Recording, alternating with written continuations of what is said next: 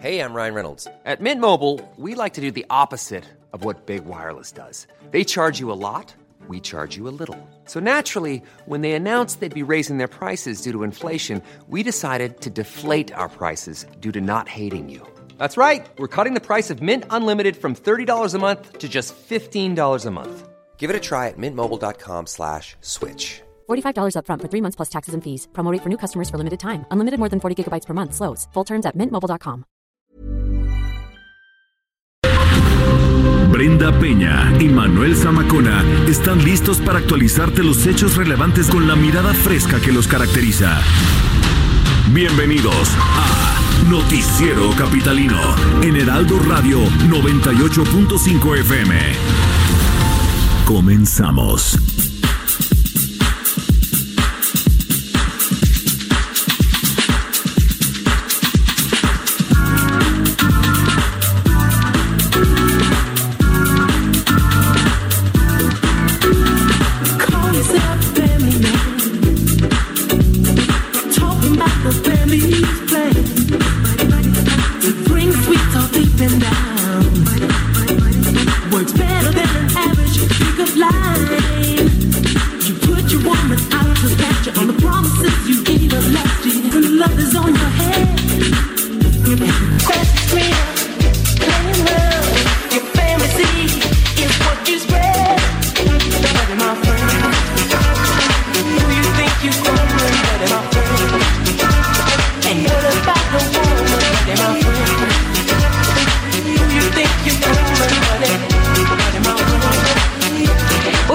Hoy, pero de 1964, nació en Estocolmo, en Suecia, la cantante, compositora, rapera, DJ y locutora, si fuera poco, Nene Marín Garrison Cherry, cuyo nombre artístico se redujo a Nene Cherry. Comenzó su carrera con una canción de protesta por las Islas Malvinas titulada Stop the War, alto a la guerra. Sin embargo, lo que escuchamos es un tema que apareció en 1992 con el disco Homebrew. Este es el Remix House que realizaron Master at Work en 1999. El tema se titula Body X.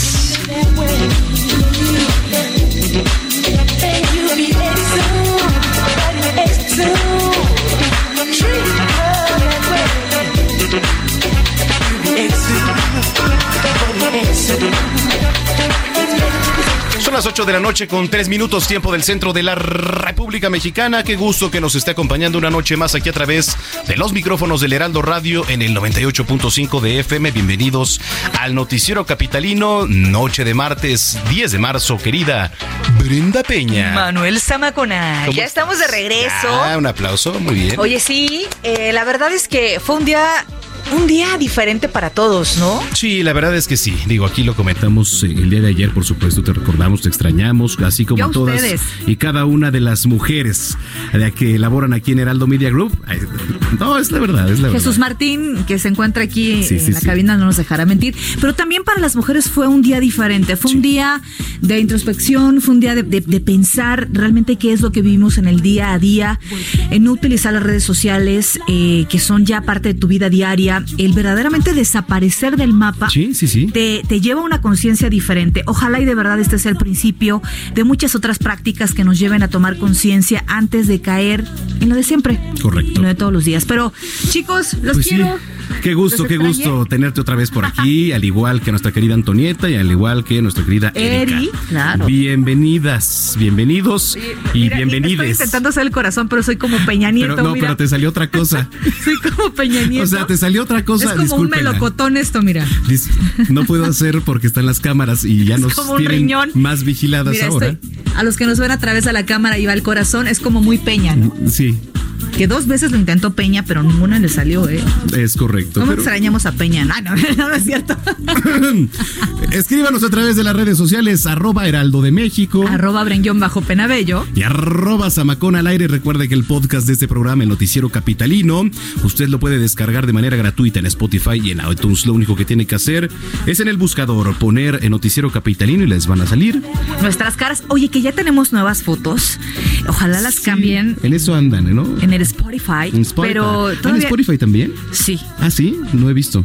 Bueno, no. no he visto, vi, vi la que nos mandaron hoy, que salimos ahí, este... Coquetones, ¿no? Así Coquetos, ¿no? Cachetones. Sí, cachetones más que Ayúdenos, todo. cara. Oye, les vamos a mandar las fotos y ahí sí nos pueden hacer un- No, no. una lipo, ¿no? O algo. Ah, bueno, sí, pero no se las mandes porque vamos a No, aparecer nos vemos re bien. La verdad es que nos vemos muy bien. en los memes. Señores, señores, son las 8.5. Comenzamos. Tengo miedo de leer el dato curioso ahora que Erika regresó y Jerry está también remasterizado. Oye, tal parece que eh, Lego y Nintendo están preparando una gran sorpresa para los fans de Super Mario. ¿A ti ¿Te gusta? Super- Sí, sí, sí, como no. Además, de los mejores para- juegos para Nintendo. Bueno, pues a través de la cuenta de Twitter de la marca de juguetes anunció que los tres van a colaborar juntos. Algo muy divertido se está construyendo. Mantente al pendiente, se podía leer en un tweet de las cuentas de Nintendo, incluyendo la de México, que estaba acompañada por un video en donde se veía al legendario personaje en una versión construida por estos bloques. Fíjate nada más. Sí. La empresa no especificó de qué se va a tratar la colaboración, pero eh, pues como era de esperarse, los fans emocionados comenzaron a bajar ya las teorías, ya sabes cómo somos, sobre lo que estas campañas podrían estar trabajando juntas. Eh, las especulaciones incluyen desde un nuevo videojuego en la versión de Lego, como los que ya están trabajando los personajes de Star Wars y Harry Potter y Batman. Además, también existe la posibilidad de que se trabaje toda una línea de productos del mundo de Mario Bros, quien eh, puede ir desde diversos sets de bloques hasta el de la película, ¿eh? Nada descarada la idea y la verdad es que todo lo que estas dos empresas emprenden termina dejando mucho, mucho dinero. Sin duda. 8 de la noche con 6 minutos. Comenzamos un recorrido por las calles de la Ciudad de México. Alan Rodríguez, ¿dónde andas? Buenas noches. Brenda Manuel, excelente noche. Quiero informarles que tenemos vialidad complicada en estos momentos, carriles centrales y laterales del circuito interior, desde Patriotismo hasta la zona de la raza, con severa afectación vial y avance a vuelta de rueda. En el sentido contrario de esta avenida, el circuito interior, la vialidad y el embotellamiento inicia desde el cruce de Calzada de los Gallos y llega hasta Benjamín Franklin. Amigo automovilista, ármese de paciencia, ya que en ese tramo la velocidad máxima no rebasa los 20 kilómetros por hora. Evite distracciones y obedezca las señales de tránsito para evitar percances. Perfecto, vamos a estar muy pendientes. Gracias, Alan. Nos escuchamos más tarde. Muchas gracias, excelente noche. En otro punto de la capital se encuentra Gerardo Galiza. ¿Qué nos tienes, Jerry?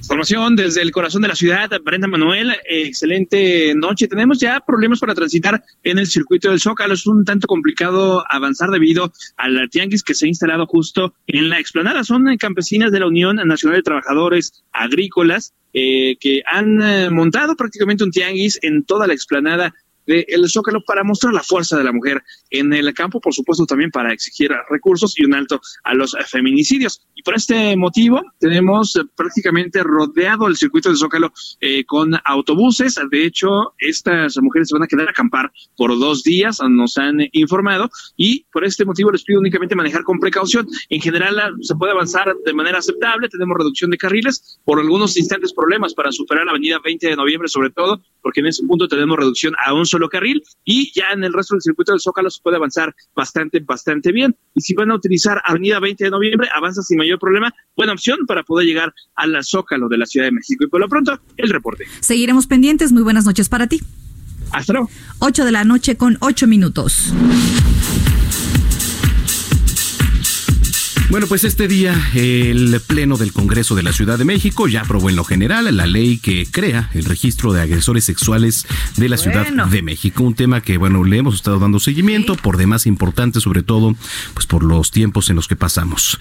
Este registro va a contener información que será accesible para todo público de las personas con sentencia firme relacionada con delitos de carácter sexual, como la fotografía actual, el nombre, la edad, los alias, la nacionalidad y los ilícitos por los cuales fue condenada. La coordinadora de Morena, Marta Ávila, quien precisó que a, a este registro solo se incorporará a personas cuya sentencia haya quedado firme ante la comisión o reincidencia en delitos de carácter sexual, dijo que estos cambios van a permitir facilitar la investigación en lo que son cinco delitos, que es el feminicidio, la violación, relaciones sexuales en contra de menores, el turismo sexual y la trata de personas. Bueno, pues de esta manera Los sentenciados van a quedar inscritos en este registro de entre 10 a 30 años. La inscripción se va a mantener durante todo el tiempo que dure el cumplimiento de la pena de prisión, aunque dicha sanción sea sustituida o suspendida en términos de, la ley. Brenda, pues, ¿qué quiere decir esto y por qué es, cuál es lo relevante, por qué tiene importancia un registro? Bueno, pues porque si efectivamente alguien reincidió ¿no? En tema de alguna violación, pues se va a tener ya el registro ahí, cosa que antes no existía. Entonces, ¿qué pasaba? Se perdían muchas veces los expedientes, incluso en el mismo proceso, se perdían los expedientes de los juicios. Y no lo puedes juzgar de la misma manera. Es increíble. ¿No? puedes juzgar, juzgar a veces eh, en varios estados por el mismo delito dos veces, o no sé cómo aplica. Pero lo más importante es que esto se asimila o se asemeja, perdón, a, lo, a cómo se maneja en Estados Unidos, sí, Manuel. Sí, ahí, ahí, se manejan con otro objetivo y de manera distinta, pero tú pones tu huella o tu ADN y hay un registro justamente muy parecido al que han propuesto y que por fin aprobaron. ¿Te acuerdas que justamente recibimos a una diputada local hace unos días y nos hablaba de que uno de los retrasos, eh, uno de los pendientes que tenían en materia de equidad de género era justamente esto, en el que ahora ya va a haber un antecedente de si eres un tipo que reincide en estos eh, eh, pues actos de violencia contra la mujer y en el tema del abuso sexual que desgraciadamente es tan cotidiano. Hoy dábamos una nota Manuel en Noticias México de este mismo elemento de la policía este Sí, que está siendo investigado porque también ahí ya se encontraron eh, declaraciones porque ahora también les voy a decir es, es muy fácil eh, declarar y decir, oye, sí, él fue. ¿No? Ese es el otro lado de la moneda. Es que sí, por eso no hay que aventurarnos, hay que, hay que dar todo aquí con precisión, con pruebas, sobre todo. Bueno, este banco será una idea genial. La idea es que no tuviera que existir nunca, ¿eh? Totalmente. Esa es la idea, que, que el delito de verdad bajara en cuanto a índices y no, no existiera. Ahora, esto va a abonar también al tema del banco de ADN. ¿No? Que bueno, pues es una conjunción. Ahí lo tiene, lo que presenta el Congreso Capitalino, 8 con 12. El secretario de Seguridad y Protección Ciudadana, Alfonso Durazo, anunció que el gobierno federal eh, trabaja en la creación de cuerpos policiales especializados en violencia de género.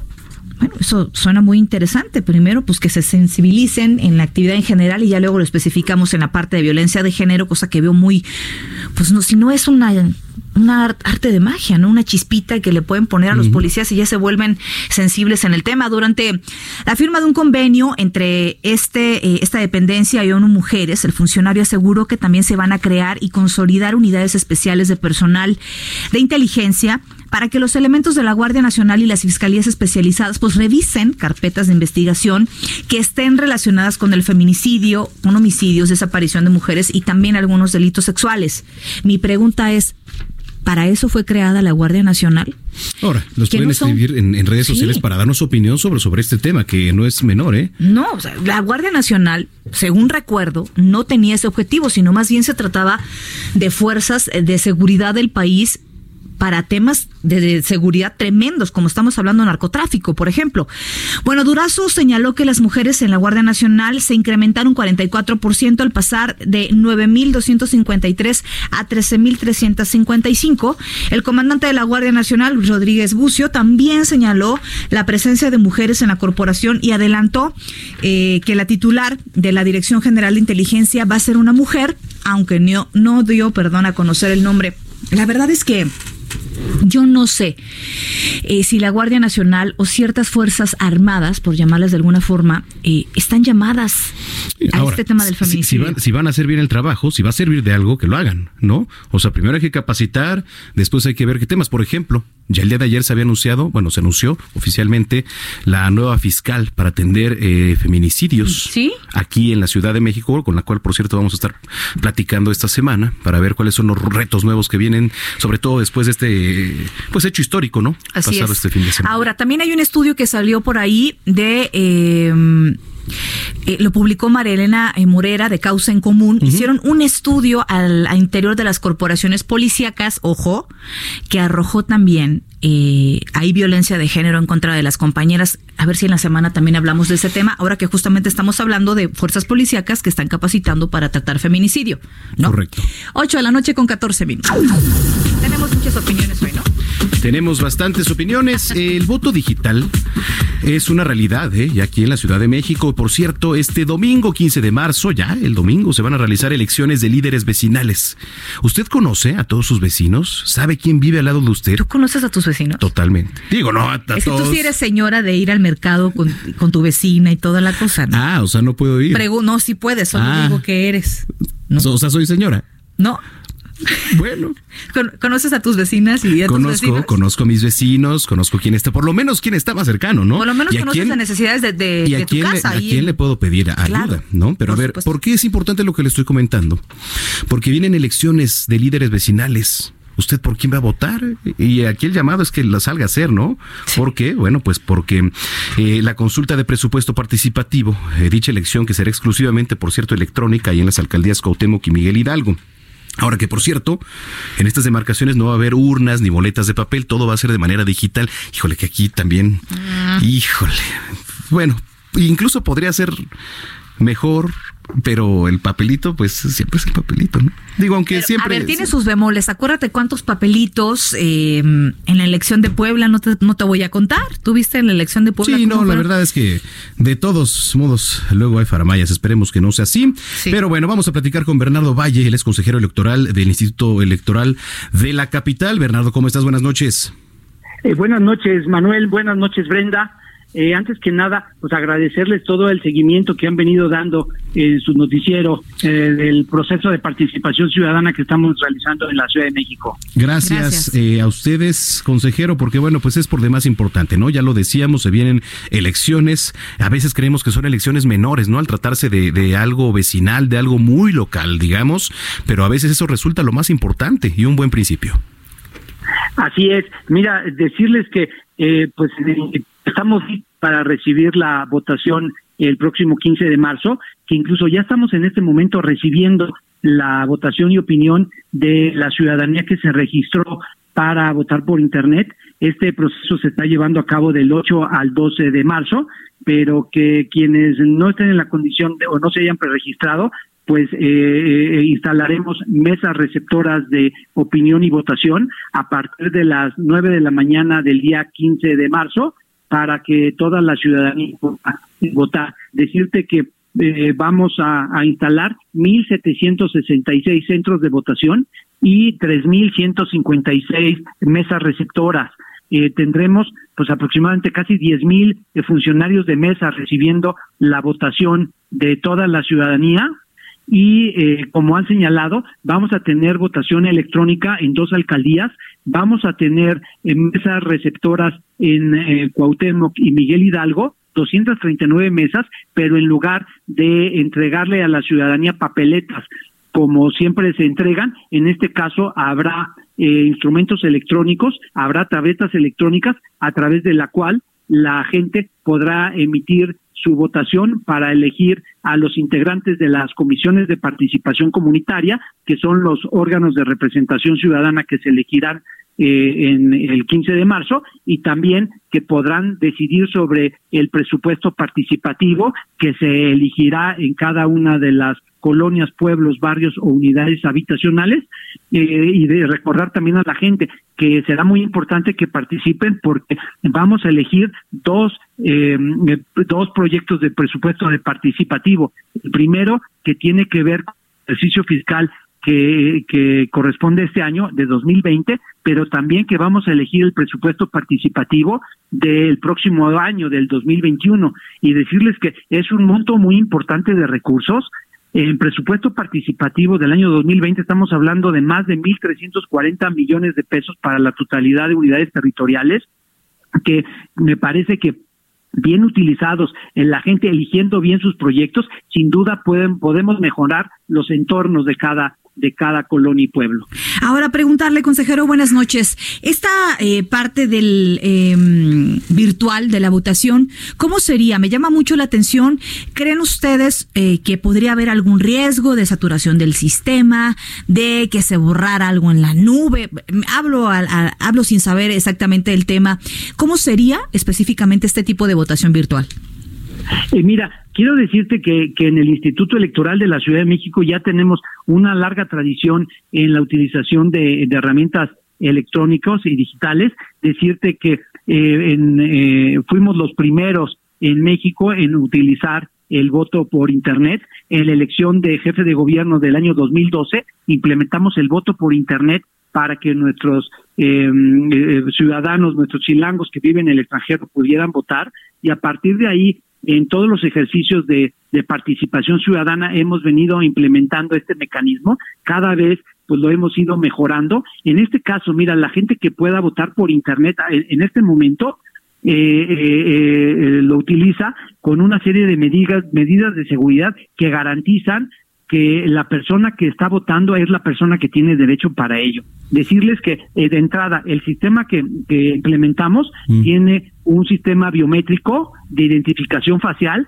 que garantiza que que, eh, que observa y registra la, la imagen de la de la persona y de esa manera no hay posibilidad de que alguien eh, vote por otra persona además de otros elementos y decirles también que que eh, las urnas electrónicas que se instalen el 15 de marzo está totalmente probado está eh, es una, un sistema muy funcional que sin duda pues le facilitará a toda la ciudadanía el emitir su, su opinión y votación y por supuesto nos ahorraremos una gran cantidad de papel, pero también algo muy importante que vivimos en la pasada elección eh, constitucional del año 2018, que a los ciudadanos que fueron designados para trabajar e- en las casillas, sin duda fue un trabajo enorme el contabilizar la totalidad de elecciones. Tuvimos seis elecciones y fueron horas y horas de escrutinio y cómputo. En este caso, el eh, escrutinio y cómputo de los resultados es inmediato.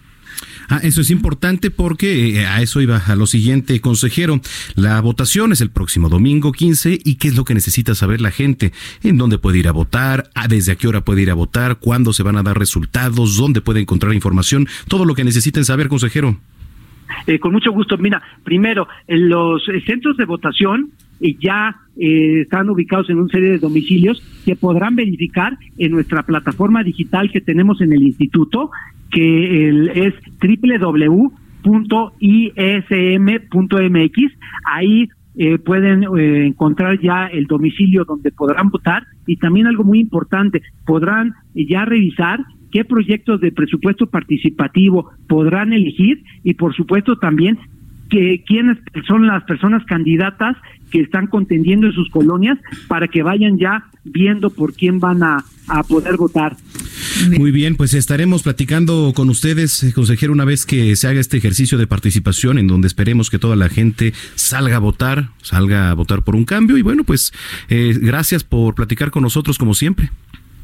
No, al contrario, a ustedes les agradezco mucho y quisiera, eh, por último, dejarles un teléfono Sí. para la ciudadana que tenga alguna duda que, que nos consulte. Es el teléfono 2652-0989. Muy bien, le agradezco mucho, consejero, que tenga usted muy buena noche. Eh, buena noche e invitar a toda la gente que vote el 15 de marzo. Claro. Muchas gracias. Por supuesto, ahí está. Este domingo 15 de marzo van- se van a realizar las votaciones vecinales y de presupuesto participativo. Oye, nos escriben en redes sociales. Gracias por hacerlo. Arroba el Heraldo de México. Yo iba a decir tu ¿Ya eres Twitter.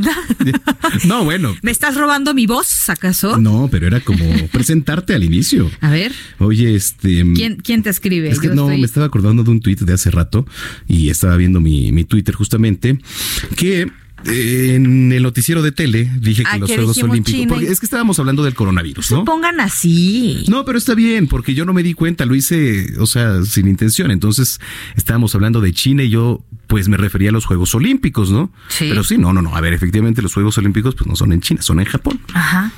Pero bueno, pues. Pero pues muchas gracias, Gracias, eh, por me- corregir, ¿no? Se- se- me dice- barrió. fíjate que Juan Salvador dice que sí, que la- es lamentable que se utilice a la Guardia Nacional para fines distintos a los que fue creada. Pues eso es lo que justamente digo yo. O sea, se supone que estuvieron o fueron unas eh, fuerzas eh, muy básicas, especiales, más, más que básicas, fuerzas especiales del país que vienen a sustituir lo que hacía la Policía Federal, el tipo de peso que tenía la Policía Federal, me, me pongo a pensar en el sexenio de Felipe Calderón, bueno, ese es el equivalente aquí de la Guardia Nacional, pero caray, ya han desvirtuado o desviado la finalidad de la Guardia Nacional, ya la veíamos en la entrada del metro, ¿te acuerdas? Sí, bueno, ya.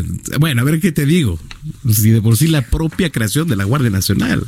¿No? la propia creación. Fue Express y así, ha sido. Pero en fin, 8 con 24. Eh, les recordamos que nos pueden escribir en redes sociales, arroba Heraldo de México. Arroba bajo Penabello. Y arroba Samacona al aire. Vamos a las tendencias en Twitter. No hay la pausa. Y regresamos. No hay ways. no hay ways. Expo Antati Alimentaria México 2020. Consolida alianzas y negocios el 31 de marzo, primero y 2 de abril. Presenta. Esto es lo que ha sido tendencia hoy en Twitter. Hoy martes 10 es tendencia en Twitter. La Torre Diana, pues resultó con algunos daños a causa de una balacera que se registró en las inmediaciones de Río Mississippi. La Secretaría de Seguridad Ciudadana de la Ciudad de México informó que un conductor de un taxi fue herido durante un enfrentamiento entre policías y asaltantes. Usuarios que estaban al interior de la Torre Diana postearon videos y fotografías reclamando al gobierno de Claudia Sheinbaum la falta de seguridad. En la red social trascendió que Alfonso Durazo, titular de Seguridad Pública y Protección Ciudadana, informó que solicitó la renuncia de varios directores de área y directores generales vinculados o relacionados con Genaro García Luna, ex titular de Seguridad Pública, procesado por presunto pago de sobornos del cártel de Sinaloa.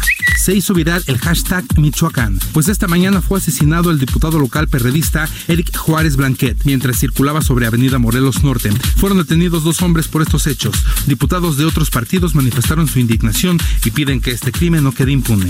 Bajo el hashtag El desplome de Morena y con más de 15.000 mensajes, usuarios han pedido la renuncia del presidente Andrés Manuel López Obrador, pues recordaron que retiró el presupuesto de salud, desapareció programas a personas vulnerables, no hay crecimiento, Pemex a la baja, inseguridad a la alza, más feminicidios y un largo etcétera que es imposible enlistar en este espacio.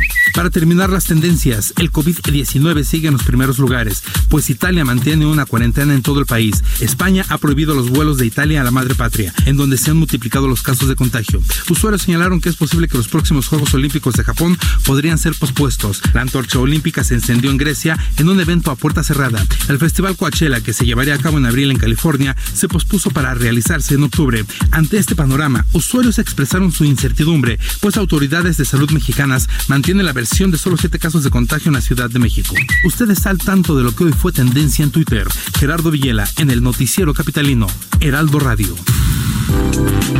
Amplio abanico de oportunidades en proveeduría nacional e internacional para el sector hotelero que incentiva a sus clientes. Lo esperamos en Expo Antat y Alimentaria México 2020, 31 de marzo, primero y 2 de abril en Guadalajara. Informes en 5555 809900 y en expoantat.com.mx. Expo Antat y Alimentaria México 2020. Consolida alianzas y negocios el 31 de marzo, primero y 2 de abril. Continuamos después del corte con las noticias más relevantes en las voces de Brenda Peña y Manuel Zamacona en el noticiero capitalino en Heraldo Radio 98.5 FM. Regresamos. Regresamos con Brenda Peña y Manuel Zamacona al noticiero capitalino en Heraldo Radio 98.5 FM.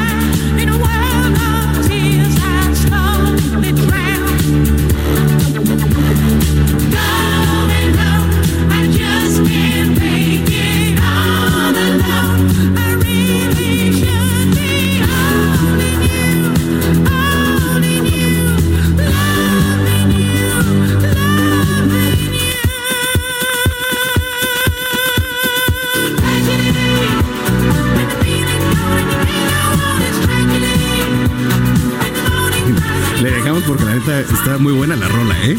Un día como hoy, pero de 1988, murió a los 30 años Andrew Roy Giff a consecuencia de un virus inflamatorio en el corazón. Andy Giff era el hermano menor de los Bee. Lo que escuchamos es parte del disco del 79 Spirits Having Flow. Y este sencillo alcanzó el puesto número uno en el Reino Unido. Se titula Tragedy, que es tragedia. A ver, suena un poquito muy bien. Quiero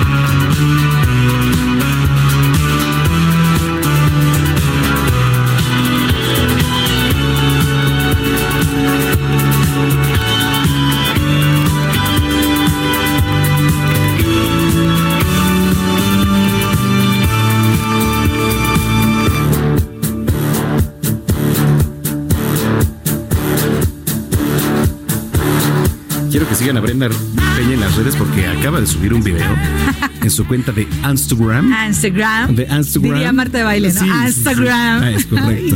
Ay, Marta. No, no, no, no digas. Es una bella.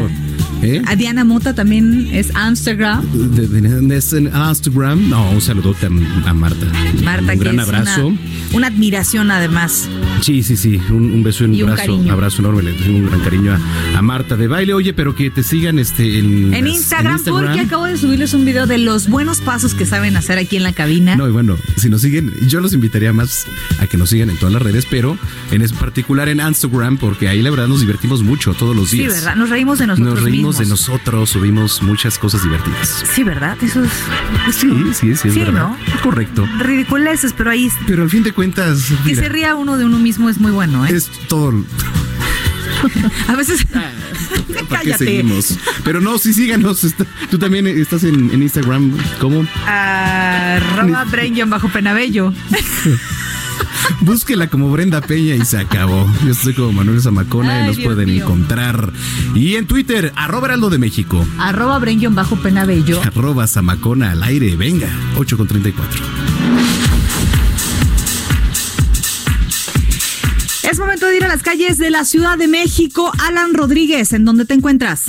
Brenda Manuel, excelente noche. Eje 2 Norte, entre la calle Damasco de la colonia Romero Rubio y la avenida Paso de la Reforma, presenta avance lento, complicado por el cambio de luces del semáforo. Avenida Eduardo Molina, desde la zona de San Lázaro y hasta el cruce con San Juan de Aragón, con abundante carga de vehículos en dirección hacia el Río de los Remedios. En el sentido contrario, desde Avenida Noé, que es el eje 3 norte, y hasta el cruce de Emiliano Zapata, la circulación es constante. Le invitamos a respetar los límites de velocidad para llegar con bien a su destino. Seguiremos pendientes. Gracias, Alan. Muy buenas noches. Excelente noche. En otro punto, Gerardo Galicia, ¿dónde andas, mi estimado Jerry? Recorriendo las calles de la ciudad, mi querido Manuel, y tenemos información importante para nuestros amigos que se mueven al oriente de la capital sobre el eje 8 sur, la calzada Ermita Iztapalapa. Tenemos un bloqueo justo llegando a las inmediaciones del Deportivo Santa Cruz. Lo ubican eh, una vez que dejan atrás el anillo periférico con rumbo a la salida a Puebla. Y hay vecinos ya bloqueando la circulación en estos momentos, así que de preferencia hay que buscar vías alternas. El eje 6 sur va a ser una buena opción para evitar esta zona de bloqueo y por supuesto todo el rezago que deja a su paso. Y también en estos momentos se están moviendo elementos del heroico cuerpo de bomberos hacia la calzada Ignacio Zaragoza y la calle de Cayetano Andrade para mayor referencia ya muy cerca del distribuidor vial de la Concordia. El motivo, un vehículo incendiándose. Ya tenemos la presencia de elementos policíacos, pero faltan bomberos que ya en estos momentos se desplazan para ese punto. Por lo pronto, el reporte seguimos muy pendientes. ¿Nos puedes repetir afectaciones viales, por favor, mi estimado Jerry? Claro que sí, cerrada la calzada Ermita Iztapalapa, llegando al Deportivo Santa Cruz Mellehualco, Ujú. y un vehículo incendiándose en lateral de Zaragoza, llegando a la calle Caray. de Cayetano Andrade. Híjole. Bueno, pues a tomar precauciones. eh, muchísimas gracias, Gerardo Galicia, y que pases buena noche. Hasta luego. Hasta luego. Nos escribe Joseph Alois, dice, termino mi día con Noticiero Capitalino gracias a todos y todas que lo hacen posible. Dice, si las mujeres no existieran, nos veríamos en la obligación de crearlas. Cualquier parecido es mera coincidencia. Bueno, pues gracias por tus reflexiones, mi estimado Joseph Alois. Mira, ya te contestó Dino66. Sí, sí, bueno, es que le dije sí, sí, claro, está bien. Está Oye, bien. no somos todólogos, ¿no? Correcto. También tenemos No, errores. Sí, no, no, digo, de que sabía, sabía, se me pasó. Digo, hace rato en vez de Sí. decir este, una cosa, como dice la chimoltrufia, una cosa y dije otra, ¿no? En fin. Dice, ¿a ¿La chimoltrucia Chi- no dice eso? chimoltrufia. ¿Qué no veías, Chespirito? No, pero el que decía eso era Chespirito, ¿no? Justamente Como el chavo del ocho, que cosa- como dice una cosa, dice otra. No, hombre, a ver. Sí, ¿quién lo decía el chavo del ocho. No, Ah, que la chimoltrufia. sí, No, bueno, aquí no se perdía en el capítulo, ¿verdad? pues no. Oye, ¿podríamos poner aquí, eh, daría los personajes aquí para la vecindad del chavo? Uy, no sabes. A ver. No sabes. A ver, vayan proponiendo nombres aquí ahorita. que mejor digas la hora. Híjole, son las 8 con 37. Vamos a cambiarle. Oiga, el gobierno de la Ciudad de México puso a concurso la concesión para el servicio de motonetas eléctricas compartido. Este esquema será igual al que opera en las bicicletas y los scooters eh, vía aplicación móvil, que también fueron un tema, eh, acuérdate, nadie respetaba nada, eh, no había reglas tan claras. Eh, para hablar de este tema, agradecemos que tome la llamada Noticiero Capitalino a Guillermo Ávila, director de sistemas de movilidad, y vamos a hablar justamente con él acerca de esta concesión de motonetas. Guillermo, muy buenas noches. Hola, buenas noches, ¿qué tal? Muchas gracias por la Gracias, entrevista. gracias por platicar con nosotros. Cuéntanos de qué se trata esta concesión de motonetas eh, de tiempo compartido. ¿Cómo operaría? Eh, eh, creo que es importante decir que no se trata de una concesión. La concesión, la verdad es que es un instrumento mucho más fuerte para precisamente ofrecer un servicio. En este, en este caso, en realidad, estamos, estamos eh, estableciendo una operación piloto que la verdad pues sí tiene muchas diferencias. ¿no? Y lo que queremos hacer es realmente analizar y, y estudiar y, y- y observar cómo están funcionando este sistema de transporte que en realidad ya existe en la ciudad. Seguramente eh, quienes nos escuchan pues han visto sobre todo en la zona central motonetas eh, azules, eh, algunas algunas azules este más claro y otras azules más más fuerte, este que son bueno de las empresas de Conduce y Scoot, este que ya están funcionando y que bueno lo que queremos hacer es precisamente habilitar esta, este servicio que nos parece que pues dado que las personas lo están usando está solucionando sus necesidades de transporte y de esa forma eh, definir cuáles son sus beneficios eh, pues para la ciudad en general para las personas Sí, por supuesto, Guillermo, ¿cómo estás? Buenas noches. Y, y efectivamente, digo, el tema de, de lo compartido, pues siempre viene a traer al- algo de, de debate, de discusión. Ya ves que también hace algunos meses se había platicado de quizá los automóviles compartidos, etcétera, etcétera, ¿no? ¿Cómo sería esto de, de las motonetas eléctricas? Porque además, pues el espacio únicamente pues sería para dos personas. ¿Cómo sería la aplicación? ¿Qué aplicaría? Platícanos un poco más. Por supuesto, pues mira, como bien lo mencionas, es parte de estas nuevas formas de, de movilidad que es eh, de, de vehículos compartidos. En la ciudad tenemos, por supuesto, los automóviles, ¿no? las, llamadas plataformas. También eh, desde hace un par de años existen los monopatines y las bicicletas sin anclaje que funcionan de la misma forma. Previamente, pues ya también teníamos las bicicletas compartidas del sistema público que es Ecobici y pues ahora también estas, estas motonetas, ¿no? Y lo que estamos haciendo es eh, tratar de uniformar la operación también de forma tal que, que, que dé más certeza a las personas usuarias, ¿no? Desde el hecho de que las empresas estén legalmente constituidas, que, que, que comprueben que tienen las capacidades administrativas, financieras, técnicas y operativas en general para ofrecer un servicio de calidad. Este, eso por parte de las empresas, hasta también condiciones para la para el- la operación como tal y- y el uso de las motonetas por parte de las personas usuarias, que es pues, obviamente el uso obligatorio de casco, este respetar obviamente el reglamento de tránsito, este tener una, una licencia, etcétera, ¿no? Entonces, eh, como te decía, pues es en general el- la búsqueda de cumplir con nuestros objetivos de, de tener eh, servicios de transporte más seguros, más eficientes, sustentables. eh, Claro. Ahora preguntarte específicamente, ¿tienen ustedes cifras de cuántas personas podrían ser los clientes potenciales de este tipo de, de motonetas?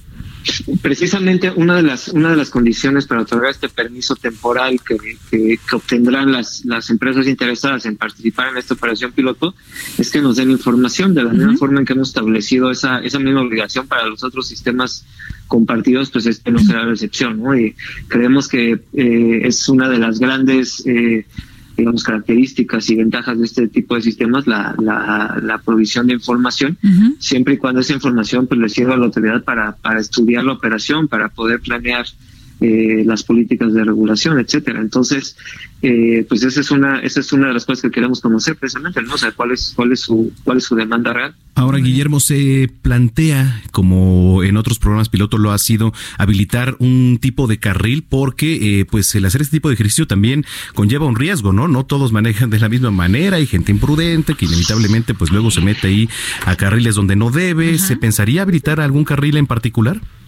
Pero creo que creo que vale decir aquí que en este caso tenemos ya la experiencia previa de, bueno, obviamente de la regulación de otros sistemas, pero también de la operación de este de este tipo de servicios. Mm. Entonces, eh, lo que lo que hacían desde antes en términos de seguridad, que obviamente para nosotros también es muy importante, es eh, dar capacitación eh, para poder conducir, ¿no? Que en efecto yo comparto contigo la visión de que las personas no tienen eh, las mismas capacidades, ¿no? Eh, las mismas competencias, las mismas habilidades, digamos, para conducir este tipo de vehículos eh, y pues es necesario precisamente que, que tengan algún tipo de, entrenamiento, de capacitación. Y es una también, es una de las condiciones que estamos estableciendo aquí también. No habría un, un este un carril específico como en el caso, por ejemplo, de las bicicletas, porque eh, técnicamente no son eh, vehículos eh, no motorizados, de hecho todo lo contrario, ¿no? O sea, sí se clasifican por sus características técnicas como vehículos motorizados y por lo tanto tienen que cumplir con lo que dice el reglamento de tránsito, el reglamento de la ley de movilidad la movilidad, etcétera, al respecto, entre ellas que pues tienen que circular para el arroyo vehicular. Y otro tema también relacionado con esto es que estamos estableciendo un límite de velocidad máximo de 50 kilómetros por hora, que eso lo tienen que tener automáticamente los vehículos y en realidad pues eso ya también es algo que de facto existe eh, en estas motonetas que ya están en, eh, que ya están en la calle. Muy bien. Muy bien, pues vamos a estar dando seguimiento. Eh, Guillermo, muchísimas gracias. No, gracias a ustedes. Muchas gracias. Bueno, pues ahí está Guillermo Ávila, director de sistemas de movilidad aquí en la capital. Escríbanos qué, qué piensan, ¿no? Porque tendría que haber un seguro de entrada, ¿no? Porque la verdad es que el, el, manejar el moto en la Ciudad de México todavía es algo de, que se considera de alto riesgo y por lo menos, pues Ecobici tiene seguro, ¿no? Sí, pero ¿sabes qué? Repito, la propia seguridad. Digo, ahorita la capital no está como para andar subiendo algún extraño y luego compartiendo el medio de transporte. Yo no lo haría. Bueno, que ahora vienen con adelantos que de geolocalizador y que saben muy bien mediante la aplicación dónde lo dejas. Pero yo vuelvo al tema, al tema de, bueno, una cosa es que tomes una bici y ya sabes que no pueden ser tramos mayores de 20 minutos en ecobici, pero ya cuando hablamos de una moto creo que es una responsabilidad. Es como, es una, es eh, un, auto, se me asemeja a la responsabilidad, sí, sí, por supuesto. Además, pero te digo, el tema ahí de la, de la seguridad es primordial. Redes sociales, denos opinión, arroba heraldo de México. Arroba bren bajo penabello. Y arroba zamacona al aire son las 8 con 45. Bueno, eh, este día también dio inicio la venta de boletos. Ay, mire, se me había pasado esta, pero bueno, qué bueno que se me había pasado esta nota, ¿eh? La verdad es que hay cosas de verdad importantes. Importantes, Oye, y en un mundo alterno, ¿no? Te faltó agregar. Ah, Oiga, y en un mundo alterno. y en una burbuja. Este día también dio inicio la venta de boletos para la rifa del avión eh, presidencial. Nos platica Ingrid Montejano.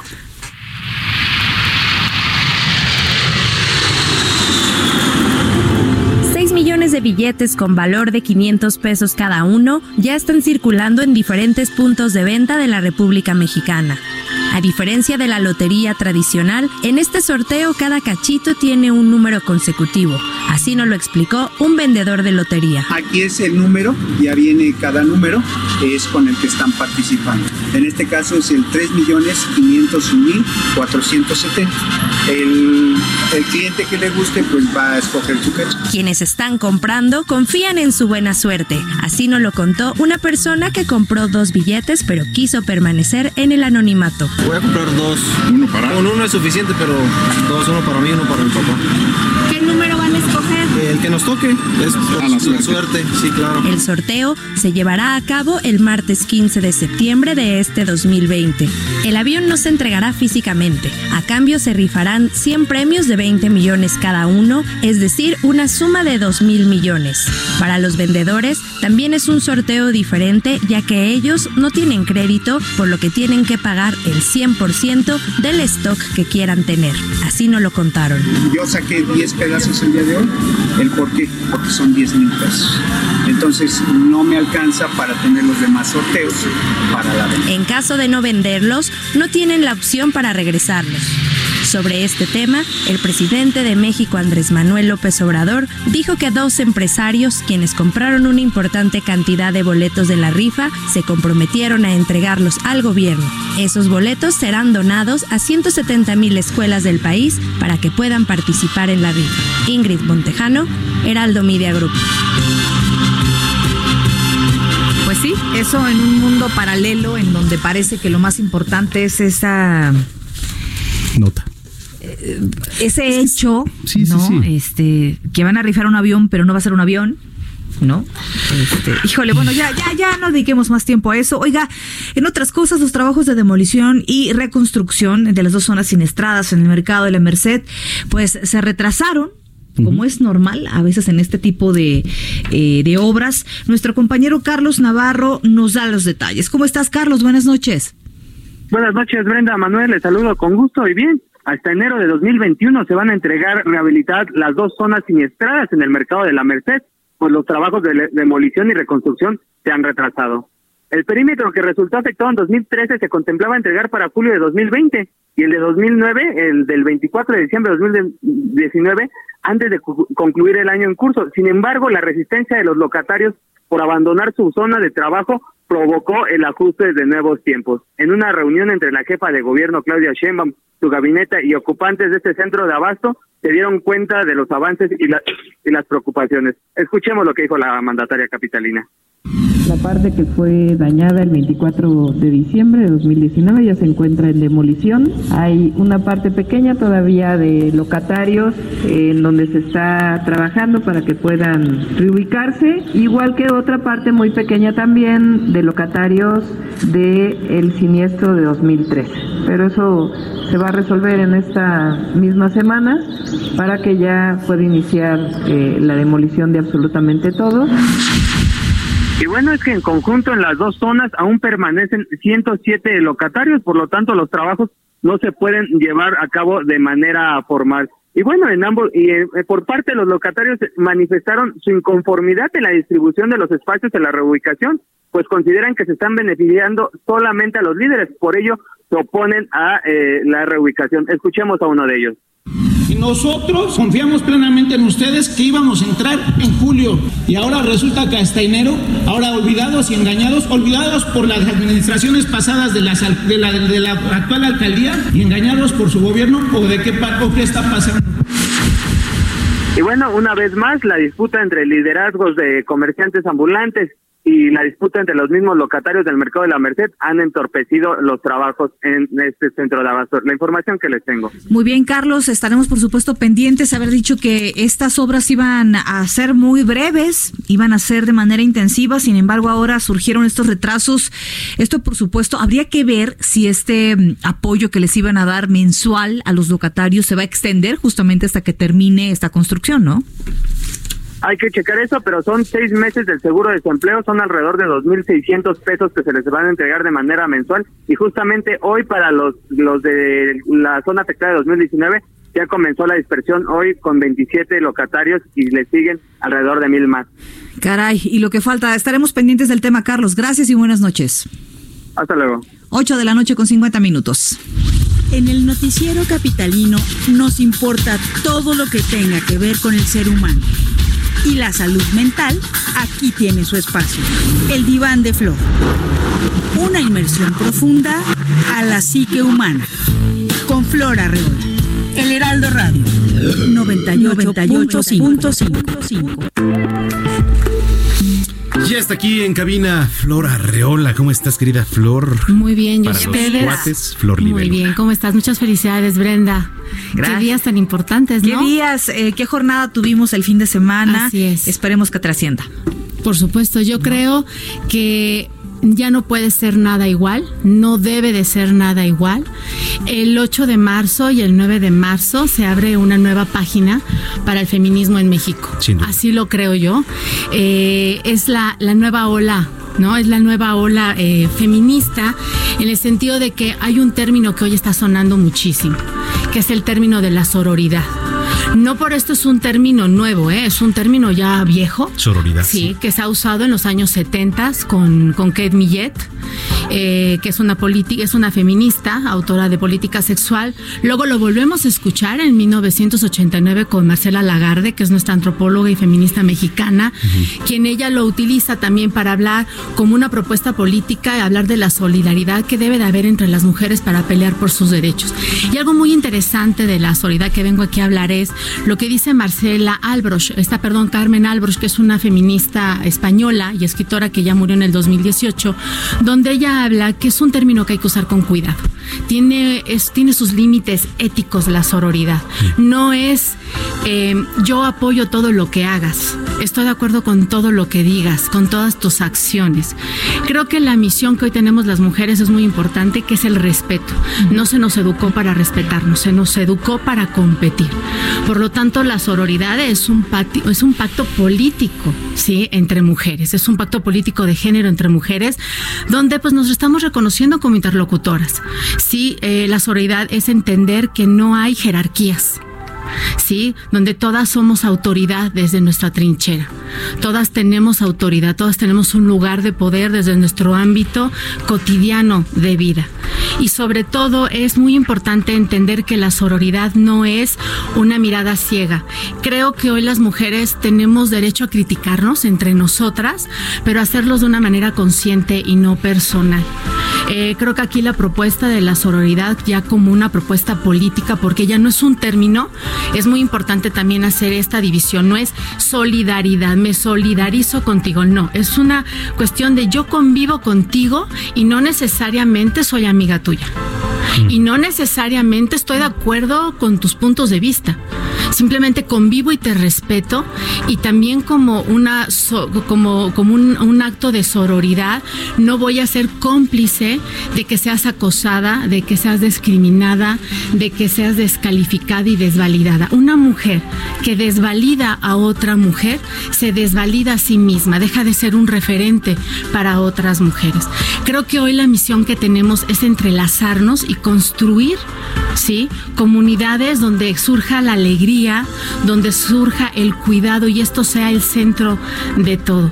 Y sobre todo entender que la, so, la sororidad es entender que vivimos en un sistema, un sistema que nos ha oprimido, nos ha afectado, nos ha fregado, porque esa es la uh -huh. palabra, y que hoy todas nos unimos para construir, ¿no? Es la propuesta de crear, de generar, de desarrollar, de compartir y hacer algo nuevo, algo diferente para poder vivir de otra forma. O sea, la marcha, que fueron más de 100 mil mujeres. Oh, muchísimas o más. sea, más, yo creo que fueron 200 mil mujeres, porque aquello era impactante. Sí, claro. A mí me, me, emocionó muchísimo la cuestión de, de poder ver a todas estas maravillosas mujeres, que todas marchamos hombro con hombro, cantamos, bailamos, guardamos silencio por las que ya no estaban. Uh -huh. eh, a mí, ¿sabes qué se me hizo increíble, Brenda? Que nos mirábamos unas a otras y sabíamos que era lo correcto, que ahí debíamos claro. estar. Eh, creo que también debemos entender que la sororidad no es yo odio a los hombres. Nosotras no odiamos a nadie. Creo que los hombres hoy forman parte de esta nueva ola feminista. Ellos tienen una, una tarea muy grande. Eh, Manuel, ustedes como hombres tienen que seguirse revisando su masculinidad, su ser hombre, sus formas, sus creencias, sus dinámicas, sus discursos, porque finalmente creo que venimos a, a este mundo y somos la ecuación perfecta. No podemos estar unos sin otros. Sí, ¿no? por supuesto. Y además, pues en estos tiempos que ya no estamos eh, eh, viviendo aquellos en donde prevalecía una ideología, ¿no? Uh -huh. Digamos, como la pasaron quizá nuestros abuelos, los antepasados. Me parece que, Así es. que estamos en buen momento para, para agarrar otro tipo y qué de importante lo que dices. No se odia a los hombres. No. No, no todos los hombres son iguales. ¿eh? No, hay hombres maravillosos. Hay, hay hombres que verdaderamente son un sinónimo de generosidad, de educación, de amor, de respeto, de validación y de verdad. No podemos generalizar. Eh, es en el error en el que se cae muchas veces cuando se desconoce el objetivo de un movimiento o de, o de una lucha, ¿no? Solo no caer en ese error. Claro, y no descomponer este término. Uh -huh. No hay que descomponerlo, ¿no? Así es. Y pues bueno, ejemplo, pues Manuel, Gerardo claro. y todos los hombres que trabajan en este espacio, hombres que construyen, que generan y que sobre todo eh, pueden convivir con mujeres que son igualmente talentosas y poderosas, ¿no? Como tú. Así que nos llevamos eh, eh, tarea, por supuesto, para meditar, para platicar en casa. Gracias, querida Flor. Te queremos. A ti, Brenda, igualmente. Nos vemos la próxima semana. Gracias, querida Flor. Te seguimos en. En Flor Arreola 6. Flor Arreola 6. Hay noticias nada agradables, Manuel. Mira, eh, está trascendiendo porque no han confirmado. Eh, a pesar de que ya hay medios que lo traen, no está confirmada la versión de eh, la muerte de Sax, integrante de la maldita vecindad. Ay. Vamos a ser muy prudentes, vamos a esperar a información A ver qué dice oficial. Bisoño y Villafranca. No, eh, hay un comunicado, de hecho, que, que manda la cantante Amandititita, en donde dice, pues no caigamos, y tiene toda la razón, ¿no? De, en, en dar notas, en apresurarnos, así que vamos a esperar, y de Oye. confirmarse, bueno, pues hay que recordar que viene Daniel Bisoño, completamente en vivo aquí ajá. en la Tetera, y seguramente, pues les estarán dando más A información. Mandititita, que es la nueva Carmen Salinas, ¿no? ¿O ¿Ah, sí? ¿Por qué? Pues porque ya para todo le preguntan a Mandititita de qué o de parte sí? de quién o por qué o Yo qué. bueno, eso es lo que yo me pregunto. Bueno, en fin, vámonos, Bren. ya nos vamos. Eh, pero antes nos vemos mañana en punto de las 3 de la tarde en Noticias México, 151 de Easy, 161 de Sky. Eh, y póngale al 10 de su televisión abierta. Nos vamos con Kumbala, Brenda, Así que bueno, es, independientemente de todo, Sí. pues es muy buena rola, Ojalá ¿no? que no. Ojalá que no. Ojalá que no se Digo, ojalá que, que no sufra, que es lo importante. Vámonos. Muy bien.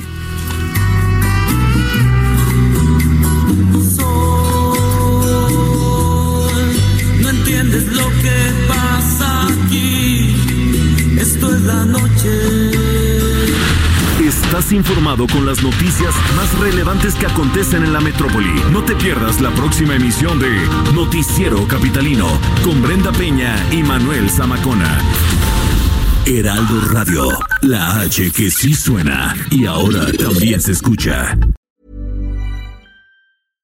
How would you like to look five years younger? In a clinical study, people that had volume added with Juvederm Voluma XC in the cheeks perceived themselves as looking five years younger at six months after treatment. Look younger, feel like you. Add volume for lift and contour in the cheeks with Juvederm Voluma XC. Reverse signs of aging by adding volume to smooth laugh lines with Juvederm Volure XC. For important safety information and to find a licensed specialist, visit juvederm.com. That's J U V E D E R M.com. Not for people with severe allergic reactions, allergies to lidocaine, or the proteins used in Juvederm. Common side effects include injection site redness, swelling, pain, tenderness, firmness, lumps, bumps, bruising, discoloration, or itching. There's a risk of unintentional injection into a blood vessel, which can cause vision abnormalities, blindness, stroke, temporary scabs, or scarring. Talk to a licensed specialist to find out if it's right for you.